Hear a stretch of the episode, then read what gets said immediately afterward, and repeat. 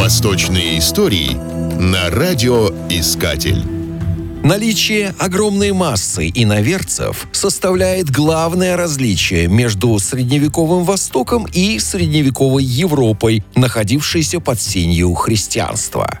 В арабском халифате периода расцвета в X веке все поддатное население делилось на правоверных мусульман и так называемых покровительствуемых, к которым относились христиане, иудеи и зороастрийцы. По существовавшим в халифате законам, покровительствуемым не запрещалось заниматься любой профессией. Более того, как раз наиболее доходные места были заняты христианами и иудеями. Например, в Сирии большинство финансистов были иудеями, а подавляющее число лекарей и песцов – христиане. Также и в самом Багдаде во главе христианской общины стояли придворные врачи, а во главе иудейской – придворные финансисты. На Востоке всегда щепетильно относились к цвету одежды. Историк XII века Вениамин Тудельский отмечает, что иудеи фактически держали в руках красильную монополию в халифате. В дела отправления религиозных культов правительство не вмешивалось, наоборот. Например, во время засухи организовывало молебственные шествия, в которых принимали участие христиане во главе с епископом